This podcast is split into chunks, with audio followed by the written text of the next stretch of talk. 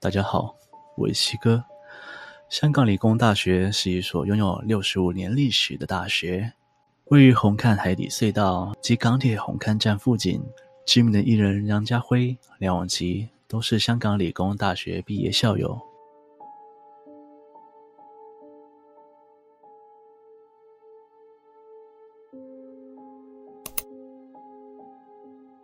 在学校成立之前，这块区域在日军占领香港时期，曾经是一片乱葬岗。另外，六七十年代理工大学尚未发展时，曾经被政府拿来当做公众殓房。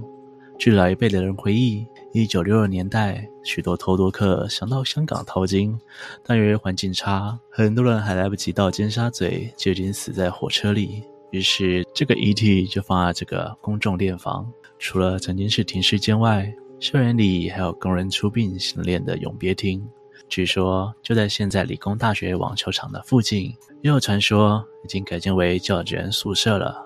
不过，自从香港理工大学由工专升为大学之后，市政当局才将公众殓房及永别亭往别的地方。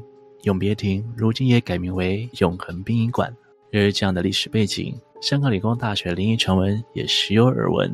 其中最恐怖的，莫过于是关于那条灵异隧道的都市传说。这起事件发生在一九七零年代的夏天，一位叶姓同学参加了理工学院的夜间进修班，白天有着一份正职工作，而晚上就来学校上课，而下课后就需要搭十一点的末班渡轮回家。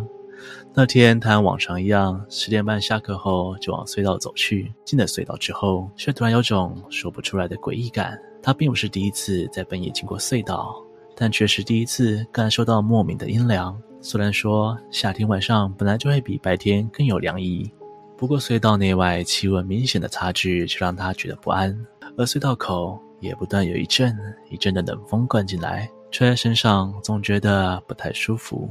疑惑的叶同学不由得打个冷战，拉紧背包继续往前走。又走了一小段路，他突然听到。背后有急促的脚步声，他本来以为是有人赶时间，于是放慢脚步，打算靠边一点，让对方先过。但他用余光瞄了一眼，却半个人影也没有。他想，或许是错觉，安慰自己不要想太多。就在此时，却听到一些细细的呼吸声，他吓得头皮发麻，赶紧加快脚步往出口的方向前进。但脚步声却好像紧紧跟在他后面一样，连呼吸声也越来越大。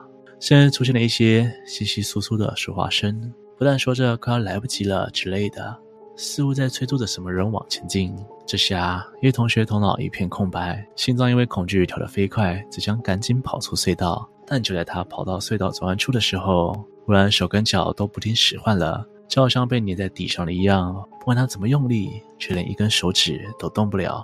而阴冷的风依然不断地从他身边吹过。细碎的脚步声和说话声音由远而近，最后渐渐越过了他，消失在隧道的出口。他吓得鸡皮疙瘩都跑了出来，想捂住耳朵也没有办法，只好在心里不断念着佛号。不知道过了多久，急促的风声终于停了，隧道气温也不知道在什么时候升高了。他才好不容易可以动弹，一切又归于平静。自始至终，他都没有看到任何一个人从隧道里面经过。他来不及多想，只想赶快逃离这个恐怖的地方，于是拔腿狂奔，冲到了隧道出口。出来后，他看了看手表，本来差不多两分多钟的路程，硬生生的耽误了二十几分钟。他加快脚步跑向码头，看到了码头的工人，才放下心。不过这时却已经没有渡人的踪影了。他非常疑惑，因为虽然末班程表是定十一点开，但由于怕有人不小心迟到，所以一般都得等船上客满了才会启动。但现在差不多十一点十分，按照过去的经验，这个时候船应该都还在等载客的。于是他就问了码头工人，工人告诉他船刚刚才开走。叶同学心里非常纳闷，为什么过去都要等到十一点二十才开的渡轮，今天却这么早离开了？叶同学不死心地追问码头工人，但码头工人的回答却让他起了一身鸡皮疙瘩。原来渡轮本来是还在等客满的。到快要十一点时，突然从隧道的方向来了二三十个人，一群人就这样挤上了船。船长看见客满了，就离开了。虽然船上的船员没注意到，但码头工人却发现，这些人走路的方式特别奇怪，不太像是有血有肉的人，反而像是纸片人。他们上船的时候也非常奇怪。照理说，一次来了一大群人，上船需要许多时间，但他们却像瞬间移动一样，前一秒还在跟前，后一秒就轰的一下卷在船上了，甚至就像会飘一样。做过末班渡轮的叶同学回不了家，也不敢再走隧道回学校，没办法，只好拜托码头工人收留一晚。隔天搭最早的一班渡轮回去。第二天，叶同学把昨晚遇到的事情完完整整的告诉了自己的朋友。朋友一听就说：“恐怕他在隧道里听见了脚步声，就是后来上船的那些人。”但让他们想不明白的是，如果那些人要赶回去，应该是要往反方向赶回香港理工大学里面的永别亭才对。他们赶去码头坐渡轮确实不太合理。后来他们看了报纸才知道，原来那天晚上永别亭正式关闭了。那些人要去新修建的殡仪馆安家，去那家新的殡仪馆需要坐渡轮去对岸。恰好他们和叶同学在差不多的时间走入了隧道，所以叶同学才听见“快点，快点”的声音。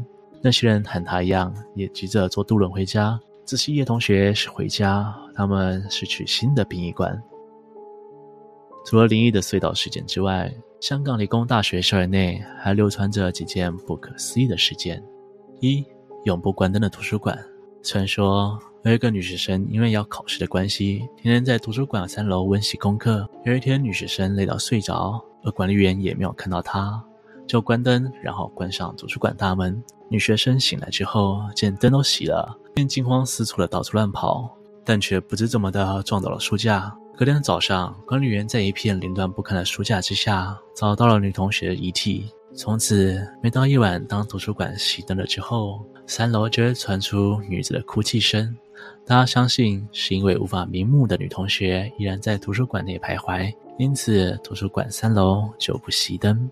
二、天花板上的工人。理工大学内有一条楼梯通往大学本部，楼梯上方有一个玻璃纤维天花板。据传，当年兴建的时候，曾经发生了一起公安意外。原来有一名工人在进行天花板施工时，没有做好安全措施，一不小心从天花板高处掉下，当场死亡。有位死者的妻子当时人在大陆，其他家人似乎没有招魂或是好好祭拜，导致在事情发生后的一星期内。也有多名学生仰望天花板时，见到一名面目全非的男子坐在上面的铁柱上。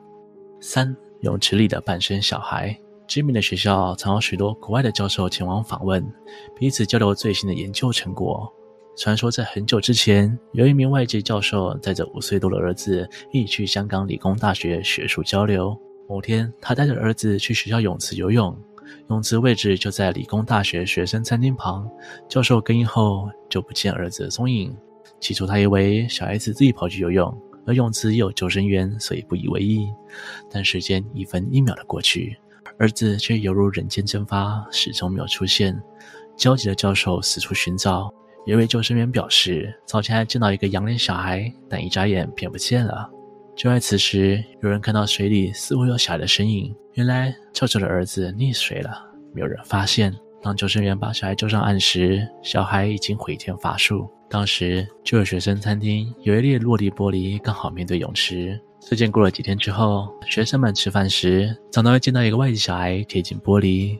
一开始有学生会去逗他笑，可是小孩总是只出现一张苍白的面孔。面无表情，然后从下半身开始消失，直到整个身影不见为止。学生们被吓得毛骨悚然。闹鬼传闻出现后，为了停止恐慌，所以餐厅负责人使用反光胶纸贴在玻璃上，大概是一个小孩的高度，以免学生再看到这个溺毙的小孩。今天的故事就分享到这边。如果喜欢我的频道，请别忘了帮我按赞、订阅、分享，并且开启小铃铛。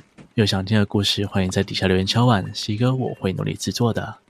最后记得开启小铃铛，才会错过最新上片的通知哦。我是西哥，我们下次见。